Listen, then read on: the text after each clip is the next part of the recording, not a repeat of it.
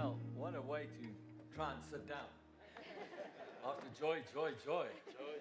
I mean, this place was bouncing, man. Hallelujah. Well, you may be seated if you can.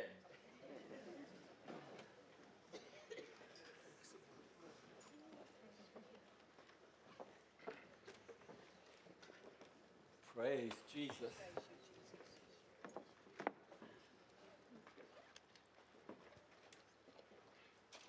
Well, you people, you look like you're ready for the word today. Yes, we are. Yeah. We are. You are a blessed people. Amen. You really are. You're a blessed people. You have the favor of God on you.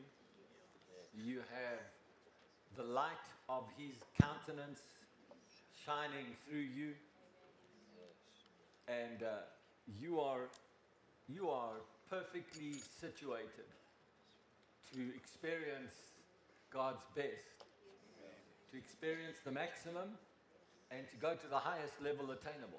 Amen. You are perfectly positioned to step up and to step into everything that God has. Amen. Amen. Hallelujah. Well, I've got some things I need to share with you today. After last Sunday morning's message, the Lord began to deal with me during the week, and you know, it's the series that God has given me. Well, the individual messages started with the invitation, and then the abortion, and then last week was cooperation, and this week the Lord wanted me to minister on progression to cooperation.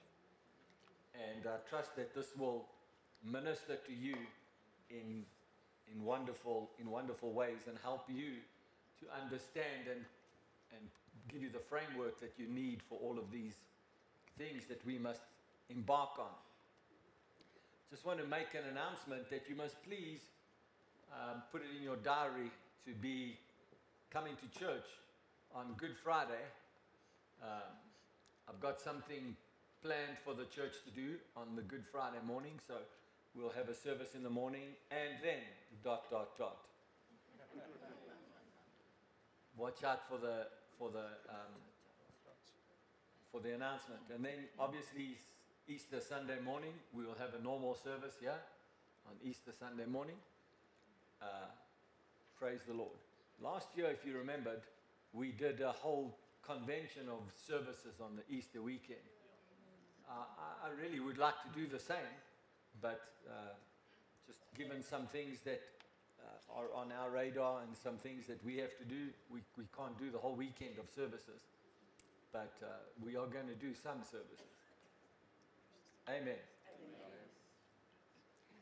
Praise the Lord.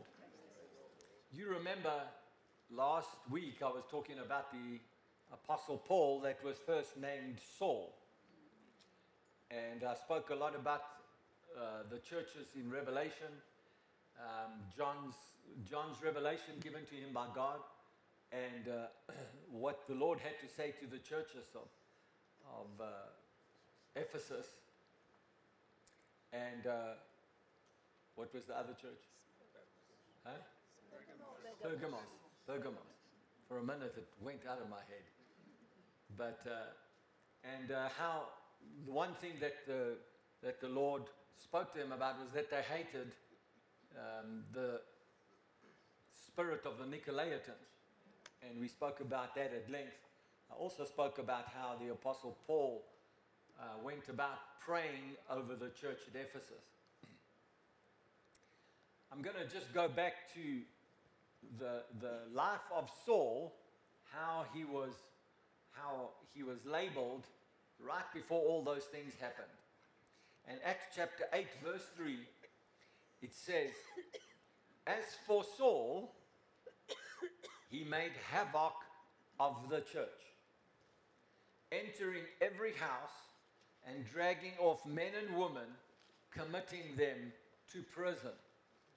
Here is Saul before God used him and before he became a convert, and this was his mission.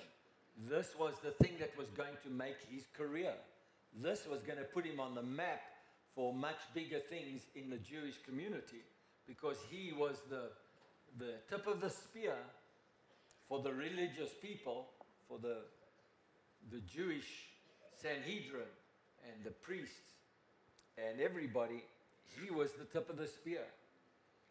And he made havoc of the church, entering every house and dragging off men and women and committing them to prison. That will tell you how much authority he had and what scope he had to work with. This is what he was doing. God is not intimidated by what anybody does to the church. But he does take it very personally. The way people treat the church of the Lord Jesus Christ is very personal to Jesus. This scripture will tell you, and if you read that whole scripture, when Jesus appeared to Saul, he said, "Saul, why are you persecuting me?" It was personal. When you persecute the church, you persecute him. Amen.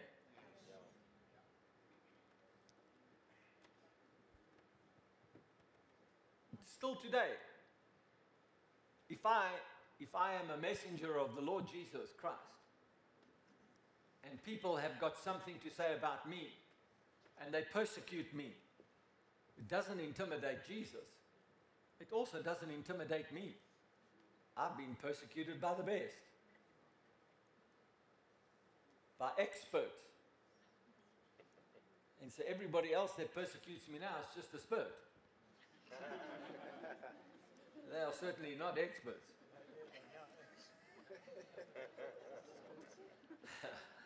So, but if people persecute me, if they persecute you, Jesus is not intimidated by that, but he does take it personally.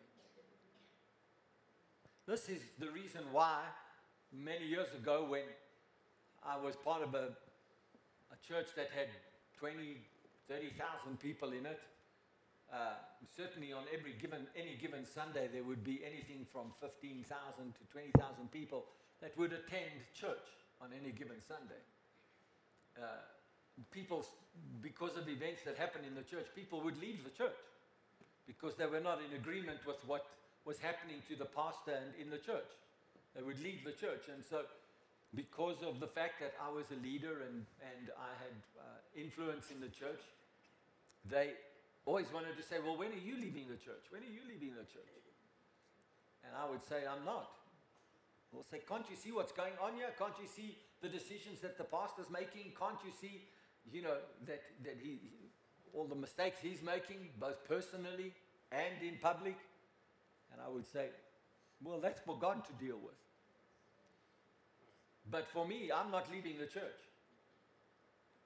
And so that would lead to further discussions, and I would tell them quite clearly, I have a real revelation, which I have ministered to this body of people for years and years and years. I have a real revelation that if I leave the church, I split the church. Just me. If just me and my family leave the church, we split the church. Yeah. And so people will say, "No, you're not splitting the church in the thing of like halfway down." I said, "No, if I leave the church and I'm assigned and God has called me to that church, then I'm splitting the church." Yeah. Yeah. So you might say, "Well, listen, if you take your little finger off and you cut your finger off, it's not destroying the whole body." No, it's not. But it's meaningfully impacting what you can do, and there's a whole adaptation process that must happen. That's right. And you don't know how many things you could have done that you now can't do because the pinky is missing. Or the little toe. It doesn't matter what part of the church you are. If something happens, you split the church. Yeah. Someone will be impacted. Someone. Yeah. Very often, it is a gift that is supposed to be used in the local church that is no longer available to the church. Yeah. So I can see from this scripture that the Lord Jesus takes it personally, although he's not intimidated by it. It's not going to shake what he's going to do eternally. God the Father has still got his timetable. Yes? And if someone is going to be doing something wrong, he's either going to confront that person, or he's going to raise someone else up. In the case of the Apostle Paul, Saul, to become the Apostle Paul, he confronted him. He met with him directly and said to him directly, "Why are you persecuting me?" And so that led to Paul's conversion. Saul, that became Paul. In the conversion process, something happens to Saul, and God gives him an instruction. But the Lord said to him, "Go, for he is a chosen vessel of mine." This is, he's speaking to someone that's going to go and pray over Paul or Saul. "For he is a chosen vessel of mine to bear my name before Gentiles, kings, and the children of Israel. For I will show him many things he must suffer for my name's sake." Okay, a few things I want to just say about this quickly. Can you see in the scripture here that the Bible says, "For he is a chosen vessel"? Yeah? Are you a chosen vessel? Yes. Just because Saul had that kind of dramatic intervention, doesn't mean to say that you are less chosen than he. Right? Won't you just do this with me, say, point a finger at yourself and say, "I'm a chosen vessel." I'm a chosen vessel. You are. You're a chosen vessel. You weren't just born for nothing on the earth. You were born a chosen vessel. Yes. So what were you chosen for? What were you chosen for? If you don't know what you were chosen for, that's the whole basis of what your future looks like. Everything that you need in your future is based on you were chosen. What were you chosen for? This is an important question. Every one of us must ask, what are you chosen for? So he's a chosen vessel. We know for sure it was to bear my name. Do you see on that scripture, to bear my name? Whether you bear your name, the name of the Lord before kings, or whether you bear the name before the children of Israel as he was then, or whether you're just bearing his name to everybody, everywhere, every day, you were chosen at least to bear his name. Come on now. Yes. So that means if you go into business, you're chosen to bear his name. Yes. So Saul went from having an importance of my name to having an importance of God's name. So he wasn't so much anymore being focused on, this is my career choice, this is how I'm going to make my name. It was about bearing his name. That is an important shift we all have to make, that we become fully convinced that we are born as chosen vessels to bear his name, not ours.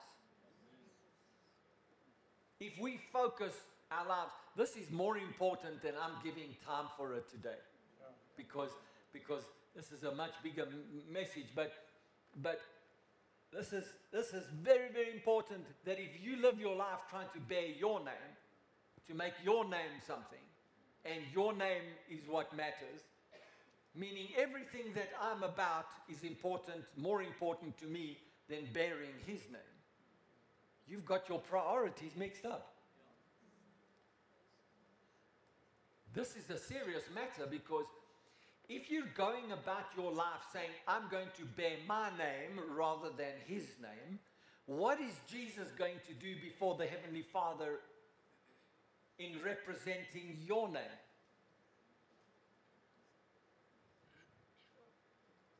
If you are the one that says, "I'm representing his name," then Jesus says, "I'm going to represent you before my Heavenly Father." If you're not bearing his name, then he's got nothing to represent to you for the Father, because he's not going to bring you to the Heavenly Father and say, "Look how well he represented his name." Yeah, that's right. He's going to go before the Heavenly Father and say, "Look how he represented my name." Yeah. So if you're not representing Jesus' name, he's got nothing to go to the Father for you with. This is a big deal. This is not a small matter.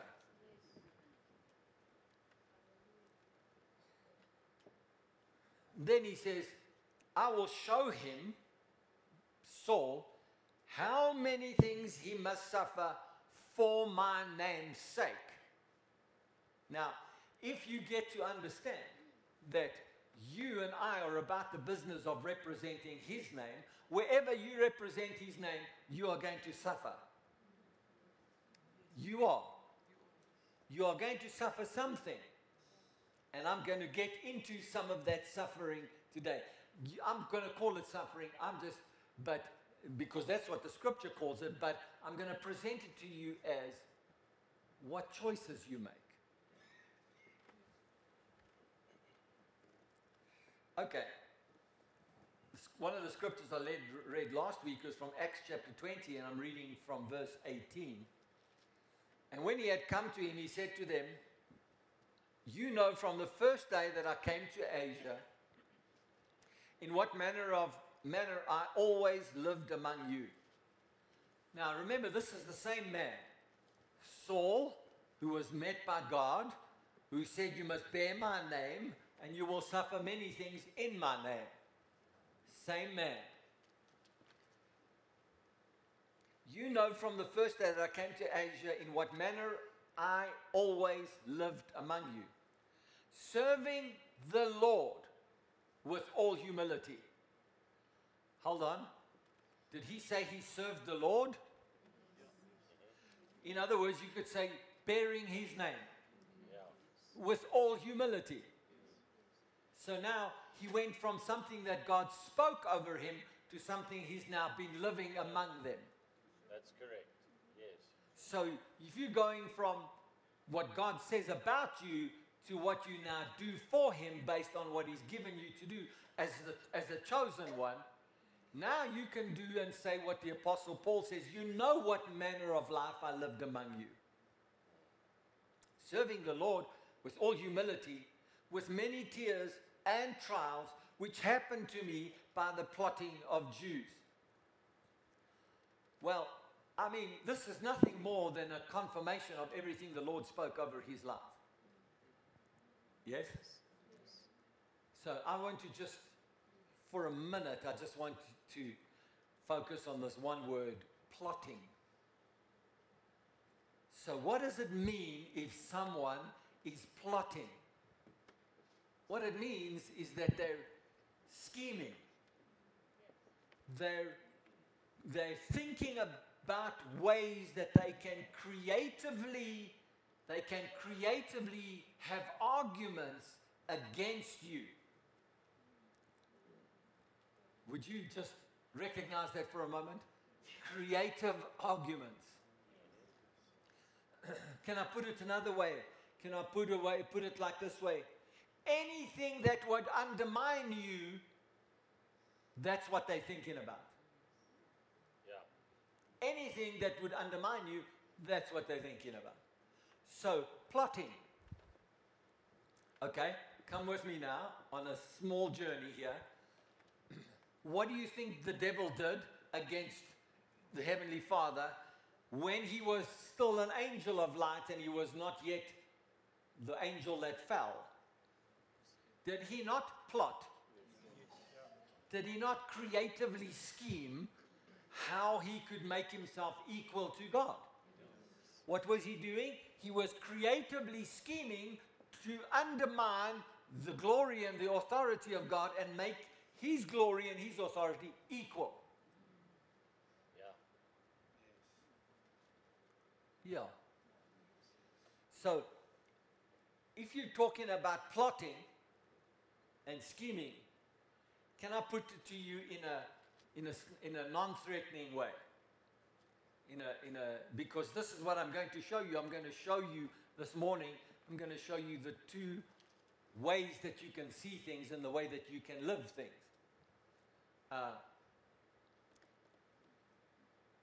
I'm going to show you that if you're in business and you need to sell something or you need to make a business deal happen, oftentimes, you would plot, you would scheme, you would come up with creative ways to make the deal happen for you, to do business. So you would think, if I say it like this, if I say it like that, if I do it like this. So that's not negative, that's positively creative. Yes? But if you're doing the same thing against somebody else, say, you know, if I say this to him, he's going to come back with an argument like that. If I do that, so I've got to think like this, and I've got to say this, and I've got to behave like that, so that I can get the upper hand, and so that I can do this, and I can. And if I'm plotting for an outcome to bear my name, yeah. Where do you think the source of that comes from? Yeah. So people might just say, well, it just comes from your own intellectual thinking. Yeah, but the motivation, which might be pride, it might be serving your own agenda, it might be doing whatever you can do for yourself, that spirit of plotting to bear your own name, it doesn't come from God, because it's self-elevating. It's pushing your agenda before you push God's agenda. That's right. That's right. Yeah. So, with many tears, the plotting. How I kept back nothing that was helpful, but proclaimed it to you and taught you publicly from house to house. So I just want to show you that Paul the Apostle was first using his intellect, his body, his influence, all the package that God gave him. He was using it against the church, right? Yes. Encounter with God, he now bears the name of God everywhere.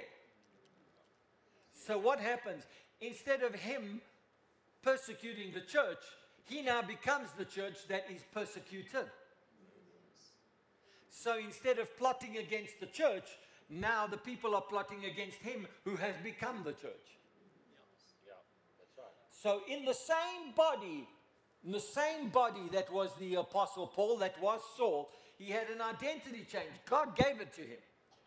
You're not going to be called Saul, you're going to be called Paul. I'm changing your name, I'm changing your identity, because before you were plotting against the church, now you are going to be the church, and others are going to plot against you.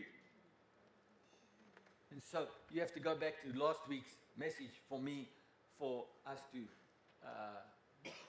talk about all of that again. You know, when Brother Jerry was here, he used this passage of Scripture. It's a passage of Scripture I've used a lot of times in my ministry life. You know, it's because in the new modern translations, there's probably no better Scripture to actually say what I want to say, even though it's such a well-used Scripture.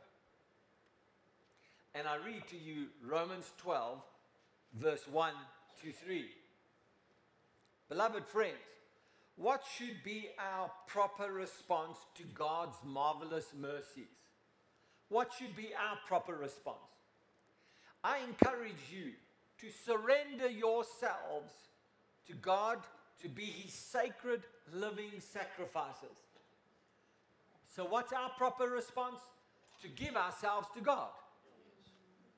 To surrender ourselves to God and to become a living sacrifice. So would you tell me what a sacrifice is? Is it not somebody that's died, or something that is died, and is the death is a representation of life? Sacrifice. So even if you give money as a sacrifice, the money is a representation of time and energy. Meaning it still represents your life. So, a living sacrifice, and live in holiness, experiencing all that delights His heart.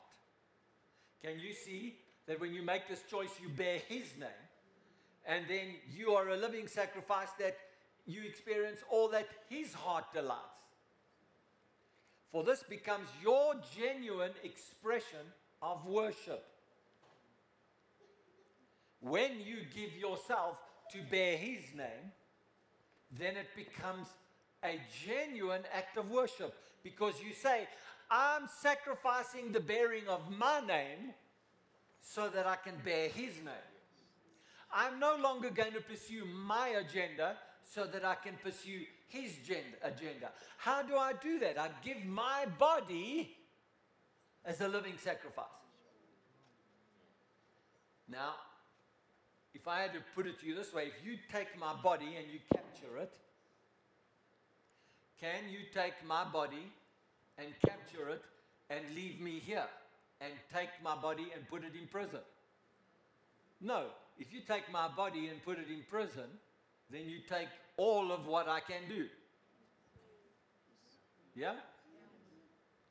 So when the Apostle Paul says, give your body as a living sacrifice and give it as an expression of worship, he's not just saying give your bodily function. He's saying give your body, your soul, your spirit, give all of what you are, your talents, your gifts, your callings, your future, and bear his name rather than your name.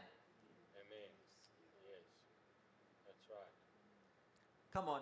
Is it not the biggest thing that is in the world today to bear your own name? That's right.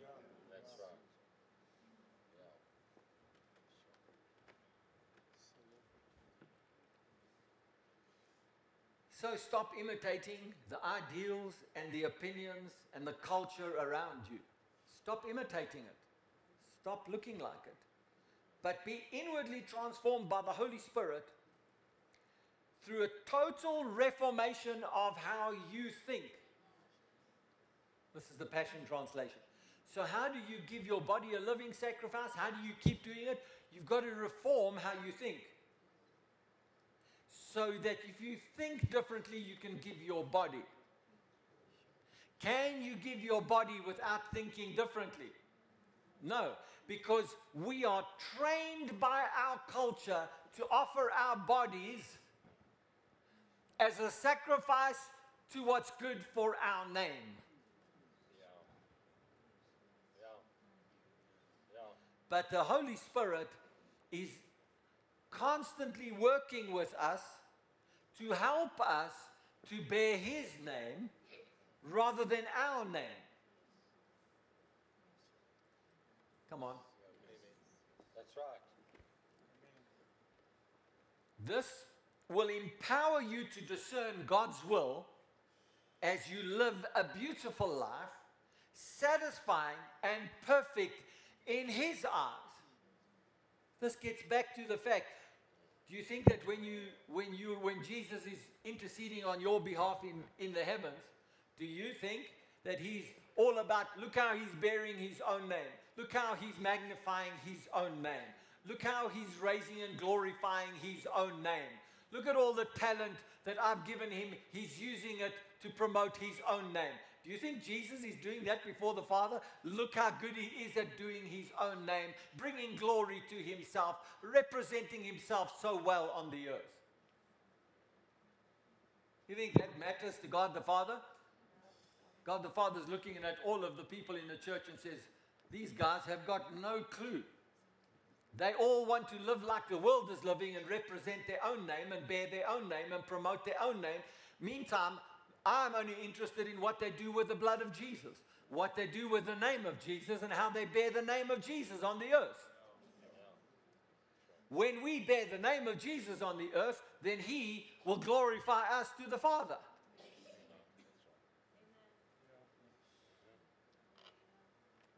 So this should be a wake-up call. Because we have a choice every day. We can walk around in life and we can say, here's my body, here's my thinking, I bearing myself. Or I can walk around in life and I can say, my primary focus is to bear the name of the Lord. That's right.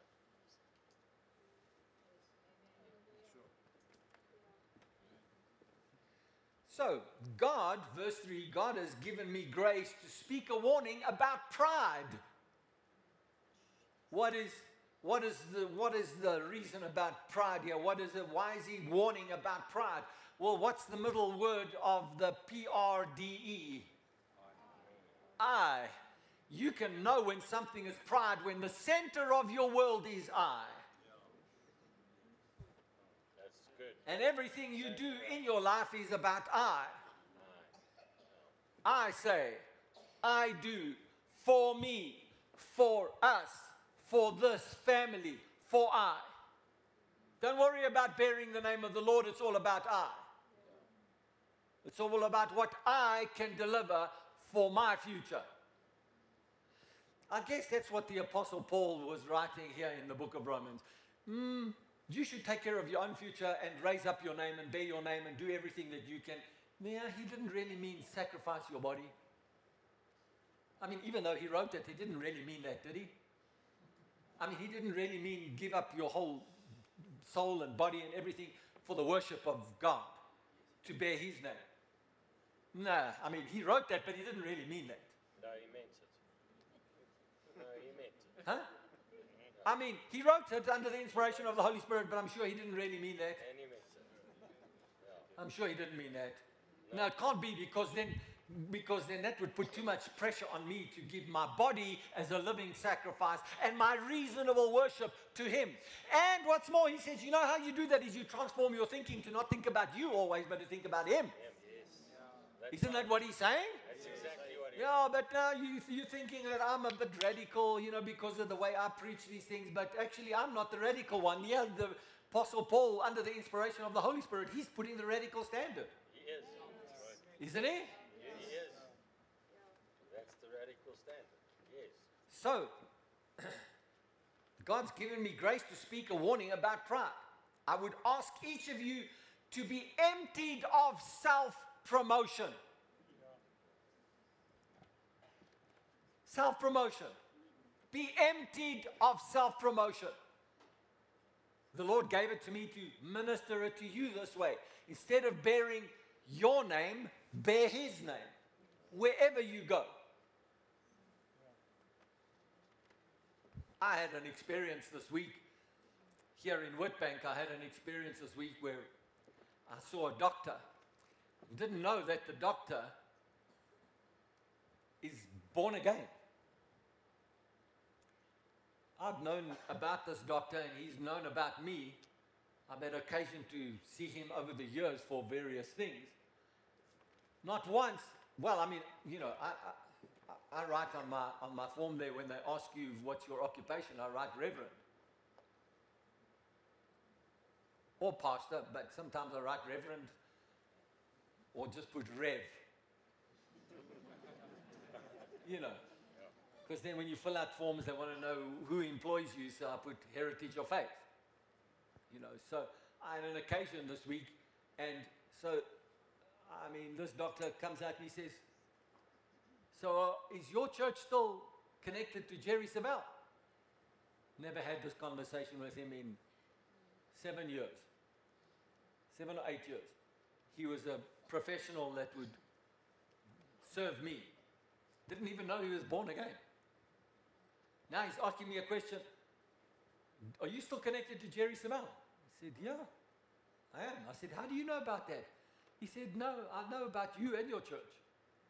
I said, so you're a born-again Christian? He said, I am. I'm sitting in his office. I didn't even know you were saved for 8 years. Come to find out he knew about me all this time. How do I know that? Because then he started talking to me, and he said, I was part of the church that you gave your building to that church for 3 years at no cost. I was part of that church in Witbank. Meaning, all the time he's been serving me as a doctor, he knew about me. I still didn't even know he was born again. I wonder if he was bearing his name or the name of God. Yeah. I said to Sharon when I shared this with her afterwards, I said, I understand that he's a professional and I'm paying him to be a professional with me. But there is an overlap when you're a professional that you have a moment where you can share the Lord. Yes. Absolutely.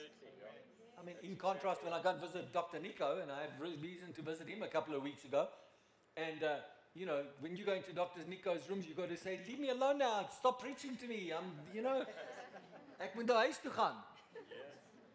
You know, you can't stop him preaching. Same with Dr. Amanda. I mean, you know, they come from the same cloth, they just want to preach the whole time. I mean, what they do is they want to bear the name of the Lord because That's what they do. Even though they are professional, they bear the name of the Lord. They are unashamed about bearing the name of the Lord. And so we should be unashamed in bearing the name of the Lord, raising high the name of the Lord, regardless of what you do. And if you put him first, then the rest is blessed. Yes. The rest is blessed when you put him first. Yes. This is not a new concept that I'm talking about here. So I would ask each of you to be emptied of self-promotion and not to create a false image of your importance. I'm not the one that's talking this way. Is this in the scripture? It is. Yep. I would ask each of you to be emptied of self-promotion and not create a false image of your importance. Yeah. I'll tell you what we're trying to do, what so many people, even in the church today, is wanting to say, look at the importance of our church and what we've accomplished. Yeah. Rather than say, look what Jesus is doing in this church. And we give him the promotion, we give him the glory, and we exalt him. Instead, honestly assess your worth by using your God-given faith. Now, I'm revising a lot of what I've preached many years. Many years I've said you can't walk in faith unless you're first honest. Many people want to deny being honest and assess the situation or assess themselves honestly. Because faith requires that you know where you are now so that you can put faith to where you are now. So most people don't want to actually say, this is where I am now, this is where my situation is, I made this mistake, I made that mistake. People don't want to go to that because somehow they think it undermines your worth and your value and your self-esteem, and so you don't want to actually confront the choices that you've already made to this point that's brought you into the self-importance, self-promotion, self-esteem system. But you can't live by faith until you first be honest. Yeah. Yeah. Because by faith it means I'm in him, and if you're in him, he will help you to be honest about yourself without being condemning yourself and without having a pity party. Yeah. Yeah. He will convince you of the way that you can live without condemning you of the way you have lived. Yes. That's right. If you're honest with him. Yes. Honestly assess your worth by using your God-given faith as the standard of measurement. And then you will see your true value with an appropriate self-esteem. So what's the appropriate self-esteem? The appropriate self-esteem is the way you see yourself in faith. I can do all things through Christ who strengthens me. I can't do all things through me that strengthens me. That's right. So I'm not going to go and stand in front of a mirror every morning and say, hey, look at you, handsome you. Talented you. You are so amazing. You are so wonderful. Look at that smile of yours. It's such a winning smile. Go and win the world.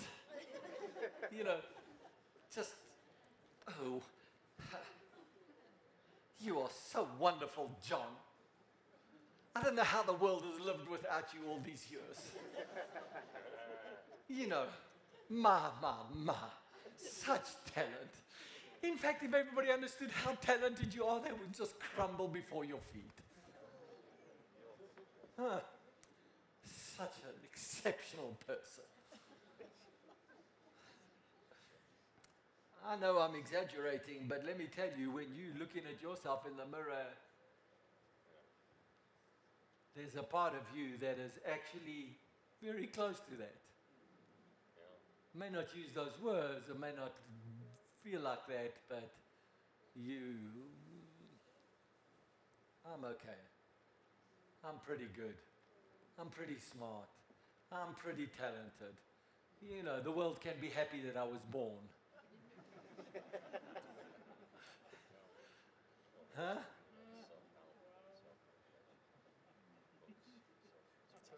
Your appropriate self-esteem is, thank you, Lord, that you saved me.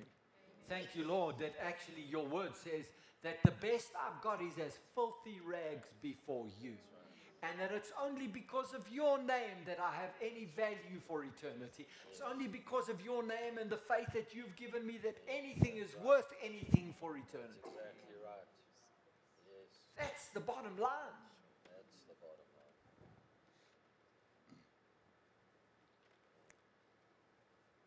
line. Okay. You know, you have a body. You have a body. You have a soul, and you are a spirit. So your spirit is going to determine your eternal future. If your spirit has the life of Christ in it, you will eternally live with the life of Christ.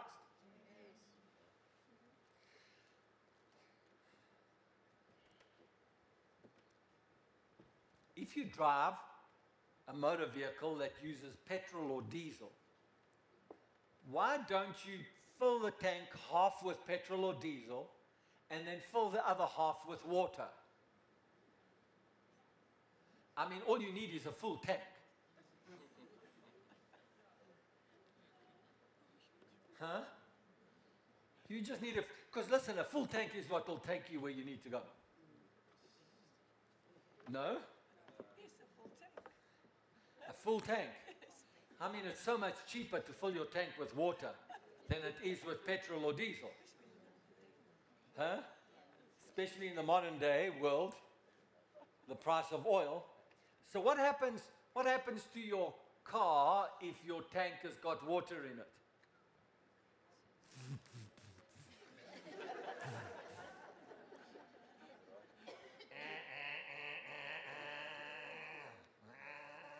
And then eventually it won't even go. Why? Because there's no spark. Because the spark is diluted. Yes? Many Christians think they can live their lives with a diluted lifestyle of I can have whatever the world gives me as long as I've got some of what God gives me. It's like mixing your life with petrol and water. That's right. You can't go anywhere. It's the same motor car. It's got the same wheels. It's got the same steering wheel. It's got the same comfortable seats. It's got the same sound system. The only difference is that one car is going nowhere and the other car can go somewhere. That's the difference between a self-promoting Christian versus a God-promoting Christian. One of them's going nowhere. The other one's got something to do. Many Christians think it's okay to sit in a comfortable car and just play the sound system in your comfortable chairs, crank up the sound, buy yourself food to eat, drink to drink. Check it, my car. I can even put the air on the sound system. Isn't it comfortable? This car is so amazing. Well, let's go somewhere. Sorry, I can't. Why not? I put water in the engine. Yes, mal, man. You crazy. Why do you do that? No, it's cheaper. I don't have to pay the same price. I don't have to do the same things that those people that pay for petrol. It's cheaper. It's easier. I don't have to go to the petrol station. I can just do it at home. Hose pipe. Water. That's like the majority of Christians today. They say, I don't need petrol or water. I've got to pay the price for it. I've got to go to the garage for it. I've got to go and find out. I'll just fill my tank with water. You're going nowhere. All right, I'll tell you what I'll do is I'll put my car on a truck vehicle carrier. Well, cool. Sit in your car, carried by another vehicle, switch on the sound system, have your Coke and your burger while this carrier is taking you. Is that the point of your car? No, the point of your car is so that you can go places and do things. Amen. Look at this auditorium that we're in here today. Look at this auditorium. I mean, this auditorium is blessed by the Lord. And if you see what this auditorium was like, 6 years, 7 years ago, it's a completely different auditorium. It hasn't changed the message we preach. It hasn't changed the way we worship God. But the auditorium has changed. I need that first slide, please. Do you remember what we did during COVID? Yes. We used this auditorium in a different way. Come on, you remember that? Yes. We couldn't meet with too many people, so we decided to do different things. So we turned the auditorium around. We had people sitting here, and we did sound and song over there, and we preached from there. So we flipped it. Same auditorium.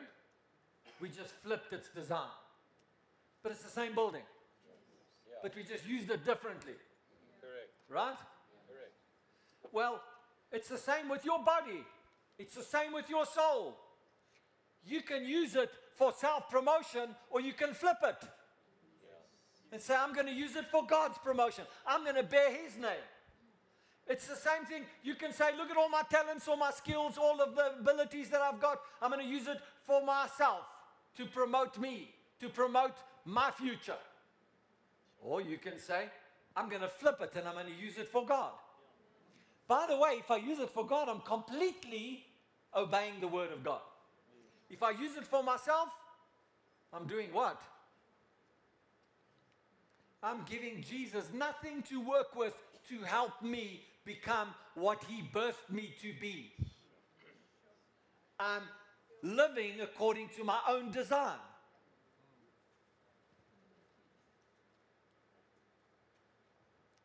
Hallelujah. Okay. I want to tell you a story now. I want to tell you a story about Baptist and Stephanie. In the early years when I was in the church here, they joined the ministry. I have asked them that I could use this example this morning. They were involved with another business. And during the course of time, after they had been to Bible school and they came and joined the church, they came to seek out my counsel. Why me? Well, I'm a spiritual overseer that is watching over their souls. I'm not muscling in on their business. If they didn't bring their business to me, I would have had nothing to say to them. So why are they bringing their business to me? Because I'm watching over their souls spiritually. So at that time, they were in a different business. When they spoke numbers to me and they spoke overall lifestyle, we all agreed that's not the business they should be in. But where they were then to where they needed to get to, there was a lot of things that needed to happen in between. It took them some years to sell that business, to get out of that business, and go and do another business. I'm cutting a long story short. All that time, we cooperated together in the Spirit to find out the will of God for them. Then a time came where an opportunity arose for him to do a business, which business he's in still today. So, Baptist, is your business blessed and prosperous? It is. Right, Steph? I mean, you're in a good place. Much better. By her own words, much better than they were when they were doing the other business. But it took you 5 years, 7 years maybe? 10 years. 10 years for the full cycle to wash itself out, for them to be in exactly the place that God wanted them to be. Okay, now I want to show you some challenges that happened to them. When they started the business, there were a number of business partners that joined in on the business deal. And I'm just going to use one of them that is here right now. Corbis was part of that deal. He invested money in it. At that time, there were two other business partners. At that time, they There was some stickiness in the business. And so Corbis's approach to getting in that business at the time was, I put money in, I want my money out. Why? Because he was uncertain what the future of his business would look like, whether he was going to get his money back. Because there was an uncertain time in the business. So Corbis had a particular approach. They all came to see me. There was a framework of what I said needed to happen in the business. They will tell you that they did not do what I told them to do in the business. The business went sticky.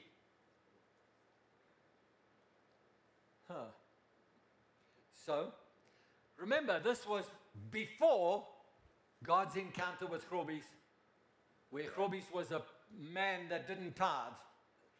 He was a man that was dark in his heart, even though he was in church every Sunday. But every Sunday he came.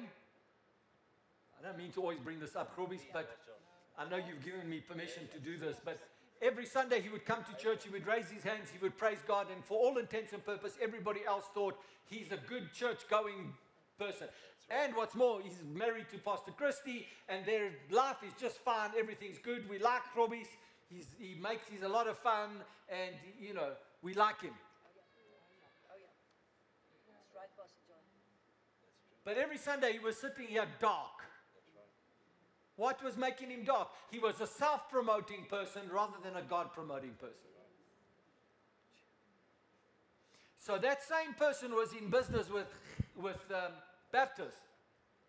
So when the stickiness came, Robbie said, I'm taking my money and I'm going. And so a whole lot of things had to work themselves out that eventually Robbie could get his money. Took a while, but he did get it.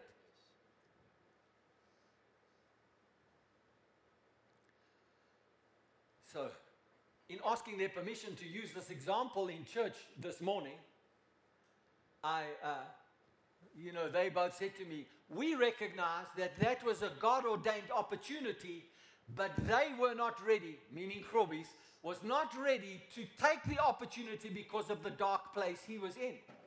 Correct. Thank God, because of the spiritual framework that we have in this church, it just so happens that Corbis and Baptist are sitting next to each other in church this morning, and there's no division or no animosity, no problems, because we are about relationships. We are not about the stuff that happens as a fallout of business and money being the issue. And I thank God that even in his dark state, he took my counsel, Baptist took my counsel, and here they are. Brothers in the Lord. Yes. But where's Baptist's business that he's stuck with the program? Yes. It's flourishing. It's thriving. It's making good money. Compared to where he was when they first came, now he's in good place. Yes. So what's made the difference? What's made the difference is that they stayed steady in the Word, promoting God's agenda, not theirs. It wasn't about, look how much money I can make. Even today, Baptist is all about, and Stephanie as well. I mean, I speak for them both. They're all about, Baptist is always, how much money can I give to missions? How much money can I do with us? How much money? And now I know his son Stefan is with him. The both of them are like, how much money can we give? What can we do? What can we do for God? How can we use by God? What can we do with the business? That's the fruit of what happened because they stood. Same business, different business partners. This thing's going up, belly up. This thing's not going to work. I want my money out. Yeah. The one business partner said, this is of God. I know it's of God. I'm sticking with the program. I'm not about self-promotion. I'm about God promotion, prosperity. That's right. Yes. What happened in between 10 years? Did they have some persecution? For sure. Did they sometimes feel like they needed to quit on their faith? For sure. Yeah. This wasn't just a smooth... Oh, la-di-da, da-di-da. They had to stand in faith. But here they are. All of that time, God had me ask Baptist many years ago to be the missions director in the ministry. It didn't stop me for 1 minute having a relationship with Baptist and him coming on mission trips with me and helping us do the whole missions program. That's right. In fact, everything that Baptist's life is about, Pastor John, I want to be full-time working in missions and other things. So what are you still doing in business? Until the time is right. Because he's not about self-promotion, he's about God's promotion. Amen. And I'm happy to say that Corbis is now about God's promotion and not self-promotion.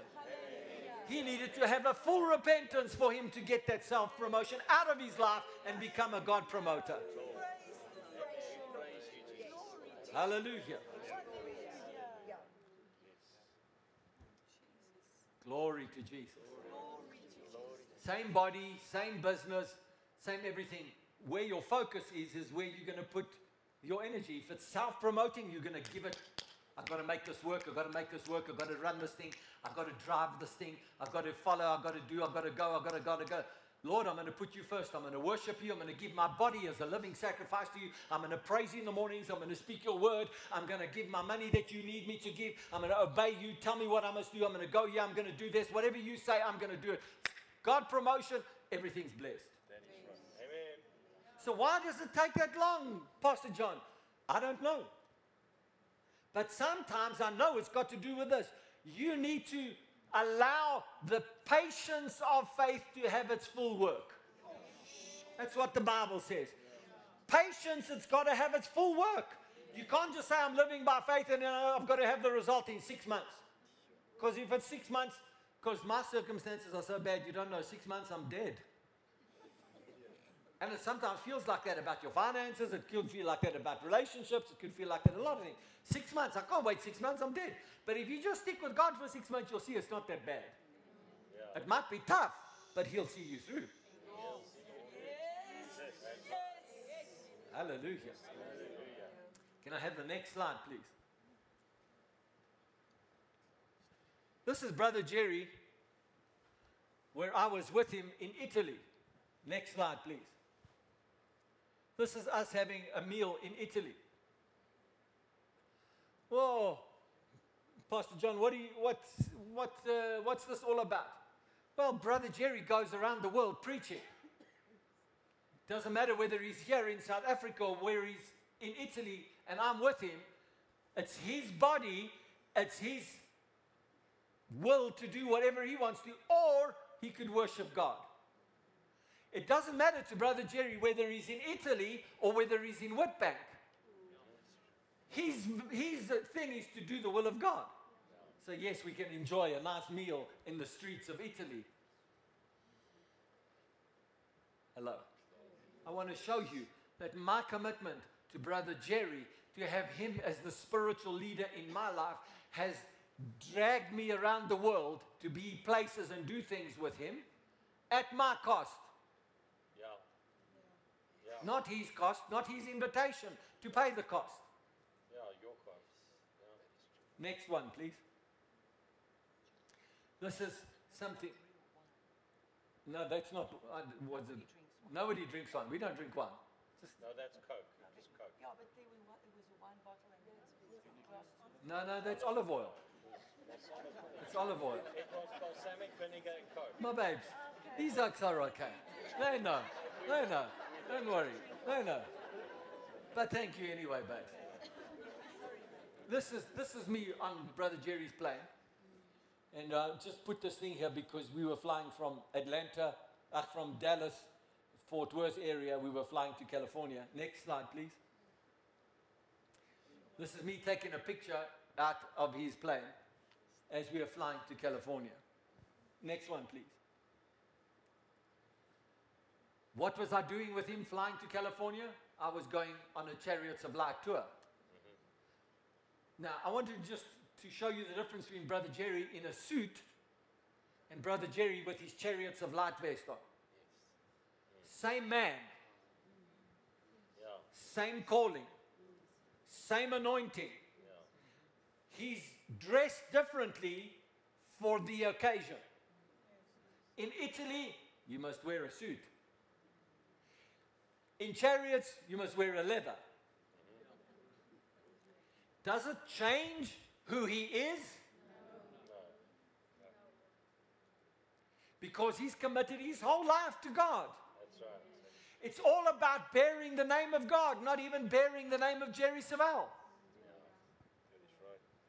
So, but Pastor John, Brother Jerry's name is so well known around the world, and he's such a wonderful speaker, and he's got such a... He didn't get there because he was promoting himself. He got there because he was promoting the name of Jesus. He got there because he was totally committed to the name of Jesus. So, what happened to me? The Lord speaks to me and he says, John, this legacy, this was when they were celebrating 20 years. This legacy is your legacy. So, all right, Lord, what must I do about it? You can have it if you want it. That's how he said to me, you can have it if you want it. I said, so, Lord, you mean it's my decision? He said, yes, it's your decision. You can have it if you want it. Hello. You can have it if you want it, John. So what did I do? I said, I want it. I didn't like motorbikes. I liked bicycles. I like to use my energy. I like to get really moch. Some people would say, that's really strange for you to go and spend those many hours on a bicycle and get yourself that tired. I like it. I prefer to do that than sit on my backside with an engine doing all the work. I'm also not a petrol head. Paul's a petrol head. I'm not a petrol head. I don't, up till now anyway, I haven't wanted to change spark plugs and service motorbikes or service cars or change brakes. There's many of us around here that do that. It's like, can somebody do that for me, please? I don't even like my fingers to get greasy. I see Nico's agreeing with me. He doesn't like it either. I'm sure there's many like that. You know, you've got to scrub and get this grease off your fingers. Yeah, man. But the Lord said, you can have it if you want it. I said, okay, Lord, I'm going to do this. And I immediately started setting about getting my license, doing this, doing that. Went and Paul and Corbis helped me get a bike. And next minute, I'm on that aeroplane.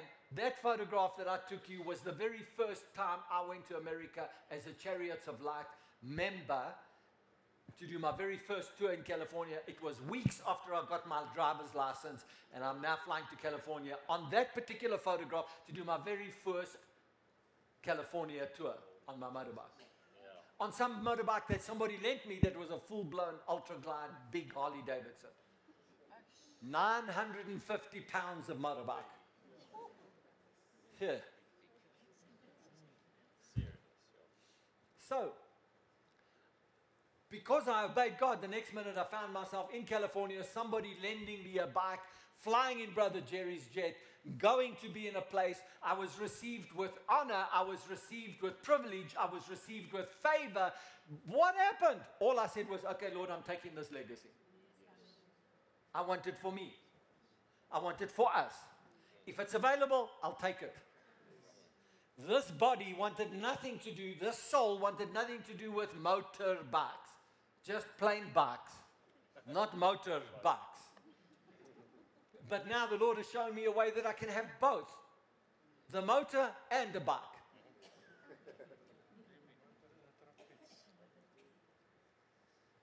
Because I was about to do his will, not my will. And he said, if you want, and hasn't it been amazing how Chariots of Light has blessed our ministry, blessed our time of fellowship on motorbikes, blessed the way that we lead people to the Lord. We use it as a tool to save souls and have a whole focus of touching communities. Isn't it been something amazing that we can promote the name of God, bear the name of Jesus higher than try and do our own thing the whole time? It's a choice. Hallelujah. I think that's all my pictures I sent you. Did I send you another one? Yeah, thank you. Need to see. I'm out of time. But I've still got a few things to share. Not much. Not much. I'm on my last scripture. I want to just show you this quickly.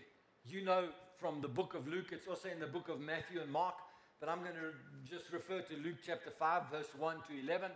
And Jesus is at the Lake of Gennesaret. And he's preaching there. And he saw two boats standing by the lake. But the fishermen had gone from them and were washing their nets. Then he got into one of the boats, which was Simon's, and asked him to put it out a little from the land. And he sat down and taught the multitudes from the boat. Come on, I've ministered this before, but the Lord has me focusing on it here today. Boat. Use of the boat, please. Catching fish. Or trying to catch fish all night long. It's got people in it. It's got nets in it. And its purpose was to help them catch fish. Yes? Yes.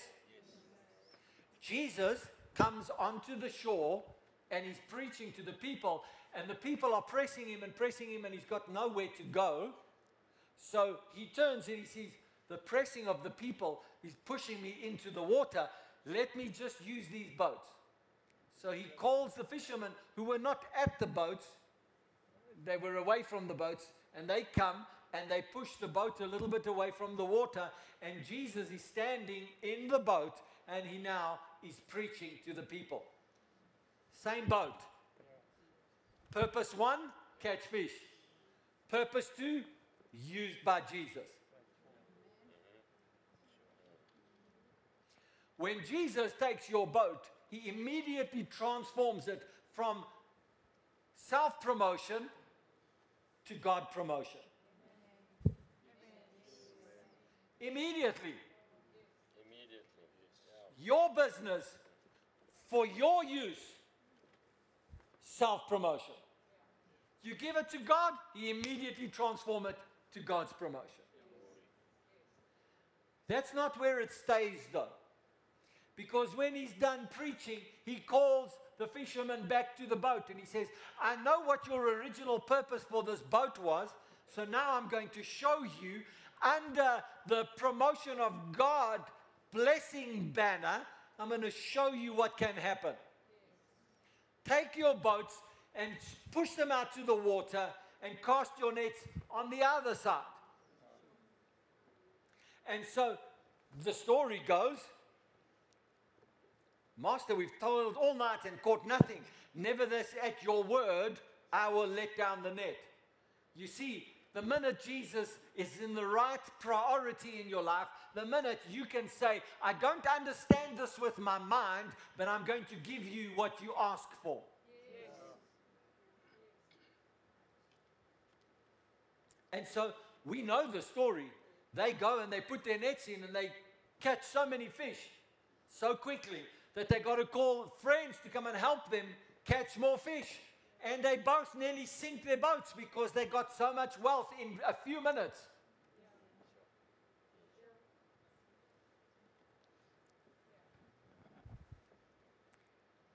And so what is the end result of this big catch? When Simon Peter saw it, he fell down at Jesus' knees saying, Depart from me, for I am a sinful man, O Lord. For he and all who were with him were astonished at the catch of fish which they had taken. So verse 11, he says, verse 10, Do not be afraid, from now on you will catch men. So when they had brought their boats to land, they forsook all and followed him. Watch this. And this is the end of my ministry this morning. For a long time, the Lord has had me ministering about you got to burn your false idol altars in your life, and you got to be in a place where you give God everything. Look what happens when you do. He says, just give me your platform, just give me the thing that you had reserved us for your future. Give it to me. Let me use it for my message. Let me use it for glorifying and promoting the will of God, my Heavenly Father. And then when you give it to me, I'll show you what I can do with it. Not only does it bless the people, but it will bless you. And when God pours out His blessing upon you, your immediate reaction will be to fall at His knees and repent of all your natural man stuff. And He will redefine your future when you do that. Here's the problem. Pride, with the middle word of I. If you live your whole life with I as the center of your world, it becomes very difficult to say we, meaning me and Jesus. Because a lot of people are afraid to do that because they pay such value on their name and all they've achieved till now, that to walk away from it is to say, my future with God on the boat is uncertain. Your future has never been more certain. It's just no longer in your control. Yeah, but I don't like that. That's where your pride is. I got to be in control. Control, control, control. I've got to control it. And if I can't control it with the force of my intellect, the force of my will, I'll control it through manipulation, or I'll control it through the subtle application of my will. And I'll have everybody think one thing about me. Meantime, I'm pursuing my own agenda. You think that's hidden from Jesus? No. You think the Holy Spirit can't see that? That's what happened to Peter, because Peter said, you know what? I've been fishing all night. I know this stuff. I've been living my whole life on the water. I've been living my whole life getting this boat, fishing with this boat. It sustained me and my family till now. Jesus, you're just talking about one night I didn't catch anything. I know this stuff. Don't come with your story about giving me your boat. Jesus says, hold on a minute. Let's cast out. So he's pretty smart. He says, listen, I know everything about fishing, and you're a preacher, and I know you're a carpenter too. What do you know about fishing? Nevertheless, at your word. Nevertheless, at your word. Same boat. Under the command of Jesus. Same water. Same nets, same skill, same talent, same everything. Nevertheless, at your word, different everything. At your word, they catch the biggest haul they've ever caught, ever. Not only that, but the minute God's blessing comes upon your life, and you come with a repentant heart, He immediately reframes your future. Yeah. But you got to have the repentance before you can get the reframing, because the repentance is something that happens in your heart. When it happens in your heart, you can't help but have a physical reaction to it, and that is mercy to me. I'm a sinner. And Jesus, when you have that in your heart, He can see it immediately. He says, it's time to reframe your world. From this moment onwards, take this wealth that God blessed you with, give it to your family, but come follow me. From now onwards, we're going to catch men together. He reframes your world. Notice what I said. He reframes your world. He doesn't redesign it. Because Simon Peter and John and James, all those guys, they were designed before the beginning of the earth to be disciples for God. He just reframed them, but it required their repentance to not be not self-promoting, but ready to promote Jesus. How did it display itself? Take my boat, I repent, I have a new purpose. So, here's what the Holy Spirit wanted me to put into context for you and to give you the foundation. Over the weeks and months that I've been preaching, I've been speaking under the inspiration of the Holy Spirit, saying, you know, the institution of finance is a God. The institution of education, the institution of sport, the institution of entertainment, the institution of all of these things that we have put so much store by it. And you say to me, but Pastor John, I live in this world. I have to go to the bank. I have to use the bank. I have an education. I need to use my education. Yes, I understand that. You also have a boat. So, you can't change what is past, but you can change what is future. That's right. So if you live as the institution being your highest priority, the way you did in the past, then you will never fall on your knees and repent so that God can reframe your future. That's right. So when you repent, He can reframe your future and He will do things for you beyond your wildest imagination. He will give you wealth. He will give you blessing. He will give you purpose. He will give you satisfying life in Him. You will have joy. You will have an understanding of what the will of God is for your life. You will never ever be in a place of distress. You will be in a place of peace. Yes. That's right. You will never have to live in anxiety as to whether the system is going to work for you. That's right. Do you know how the system is crumbling? From last Sunday to this Sunday that I preached, last Sunday, this was not yet happening in America, but now it's all over the world. Silicon Valley Bank liquidated. Yeah. Then First Republic Bank liquidated. Now Credit Suisse Bank is been in trouble a long time, but this is the tipping point for Credit Suisse. The banking system in the world is in trouble. Yeah. Yeah. No, but this is what I put my trust in. Sorry for you. Yeah. Huh. Like this. You think those institutions are what you must put your trust in? I will tell you, there are many, many, many people that have got degrees. I watched this happen in my own life. I watched this. I didn't have a degree. I had a degree in faith. That's right. Amen. I had a degree of faith. It's the degree of faith that God gave me.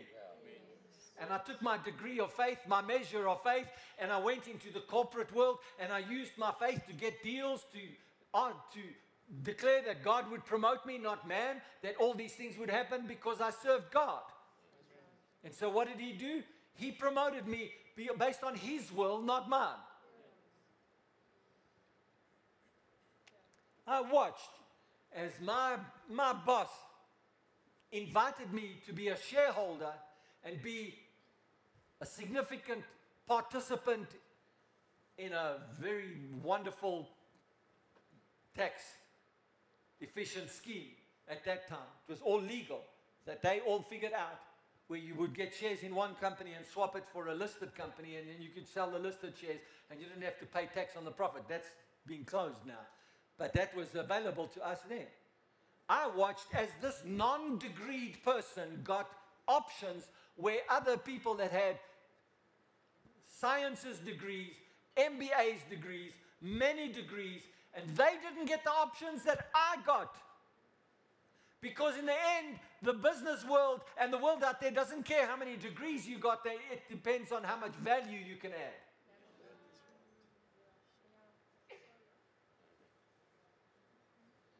You mean this Christian added more value than somebody that had a whole string of degrees? Yes. Well, why? Because I was following Him. I was promoting Him. That's right. How did that work in the corporate world? Well, I would go into the boardroom and they would use the name of the Lord in vain, and they would swear and they would do all manner of horrible things in the boardroom, talk about debauched lifestyle activities. And I would go into the boardroom and I wouldn't swear and I wouldn't do all of the stuff that they would do. And just the absence of those things in my life was enough for them to be convicted about my life. So eventually they stopped swearing in the boardroom. Yeah. Because my lifestyle spoke. And when I used the anointing of God to help me deal with relationships and business problems, and I got more problems solved than anyone else did, how come? Well, I didn't get them solved because I had the knowledge of the world's degrees to solve them. I got them solved because I used the wisdom of the Holy Spirit to solve them. That's right. That's right. And so they turned around and said, oh, this guy's adding so much value, we can't lose him. Because this is too much. I mean, you know, he's too good.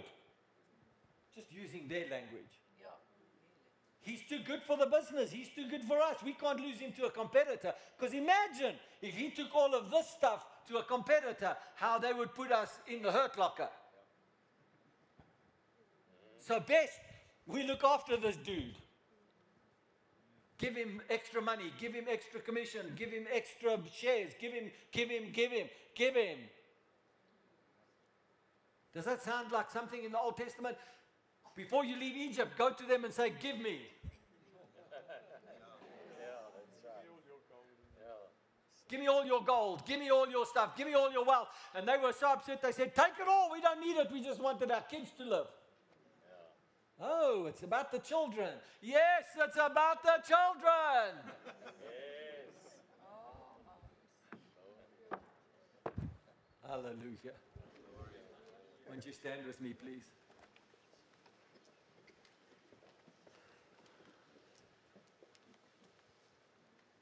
So, you understand that after I'm finished here today, you and I, we have an option.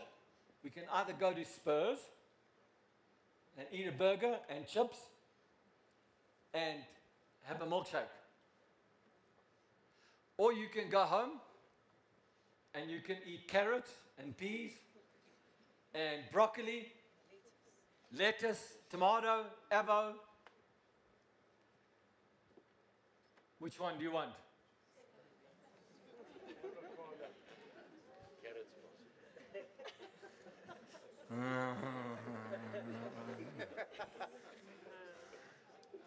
Oh, I know you want the peas and the carrots and the lettuce and the tomato and the avocado. Huh?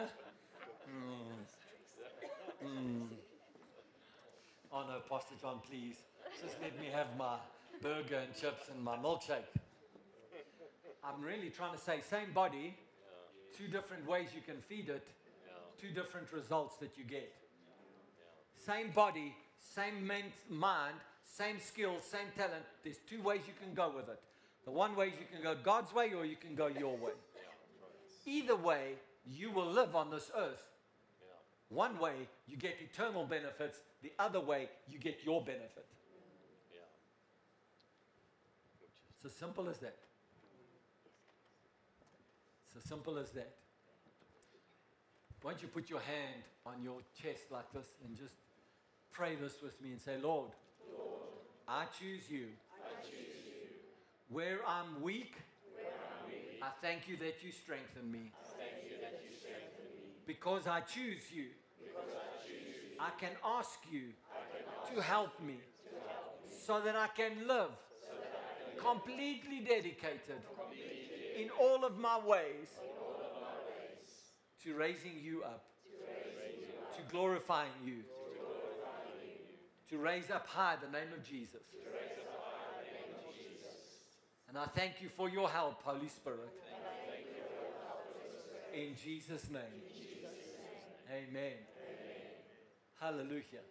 You see, it's all about the choice. If you choose to give Jesus your boat, he turns it around completely. If you say, no, Jesus, what do you want to use my boats for? It's not worth much. It's not really significant. Well, let him decide how significant it can be. Why do you want to make the choice for Jesus? Let him choose.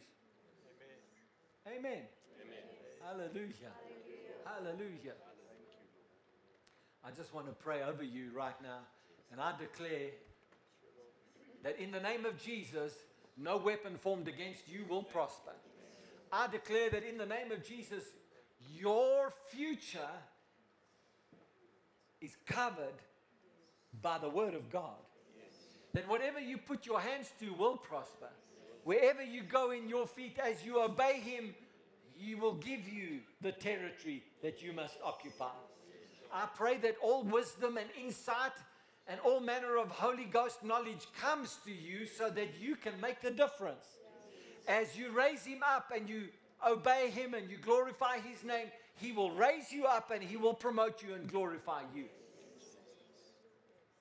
It is scriptural what I have prayed right now, Lord. It is scriptural. It is in the Bible in John chapter 15, 16, and 17 that you will glorify us as we glorify you.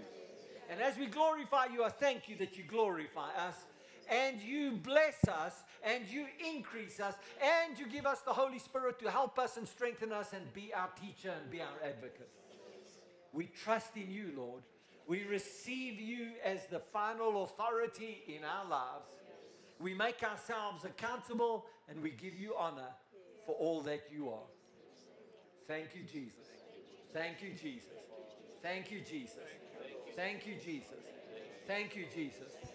Thank you, Jesus. Thank you, Jesus. Hallelujah. Amen. Thank you for coming.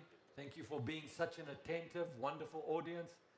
I want to say again to you, like I said last week, I'm most grateful that we have traveled all this journey together, that we can get to preach these kind of messages, and that we can follow God and flow with God the way we do.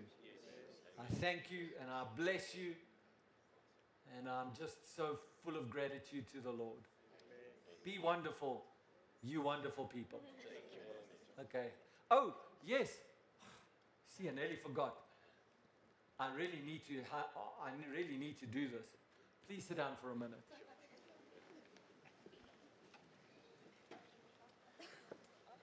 You know, I haven't done this for a while, but it's important. We're going to take up an offering, please.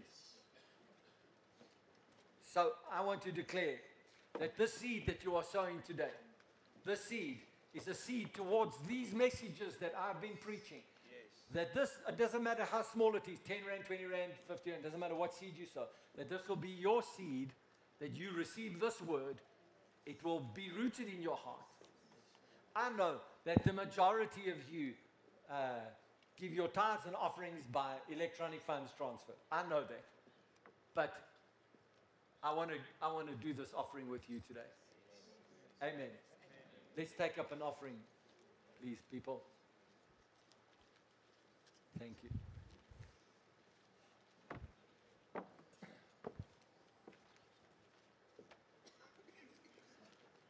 We'll just be a minute, and then I'll release you.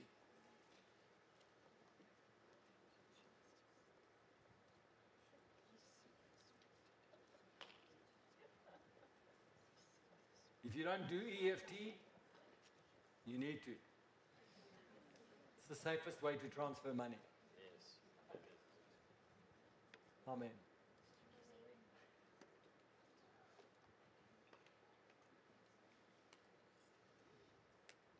Let me just say this to you while you're busy giving your seed. I just want to say this to you, that God is creating momentum in this ministry. And in the weeks to come, I will be able to share with you some of the things that God has been doing in this ministry, that we are truly going for the maximum. Yes. We are truly going for the highest level attainable. Yes. And I can tell you that when you hear it, it's going to blow your mind. Yes. Because you're going to think, how could we get there? Amen. He's the master. He's the one. We just give him the boat. He says, catch the fish, boy. Yes. Just be there to catch the fish. That's all. Amen. All glory to him. All glory to him. All glory to him. Hallelujah. All glory to him. So I just declare that the seed that you've sown today, that it truly ministers to your heart and to your life, that you will keep in your heart and in your mind all of these things. And God reveals to you the truth that you still have to learn about this matter, that you still have to learn, and that you have the strength to go with it. in Jesus' name. You have the courage, you have the boldness, and you have the ability to say, yes, Lord, I'll go for it. Amen. Amen. Okay, now you can go. Bye, Yella.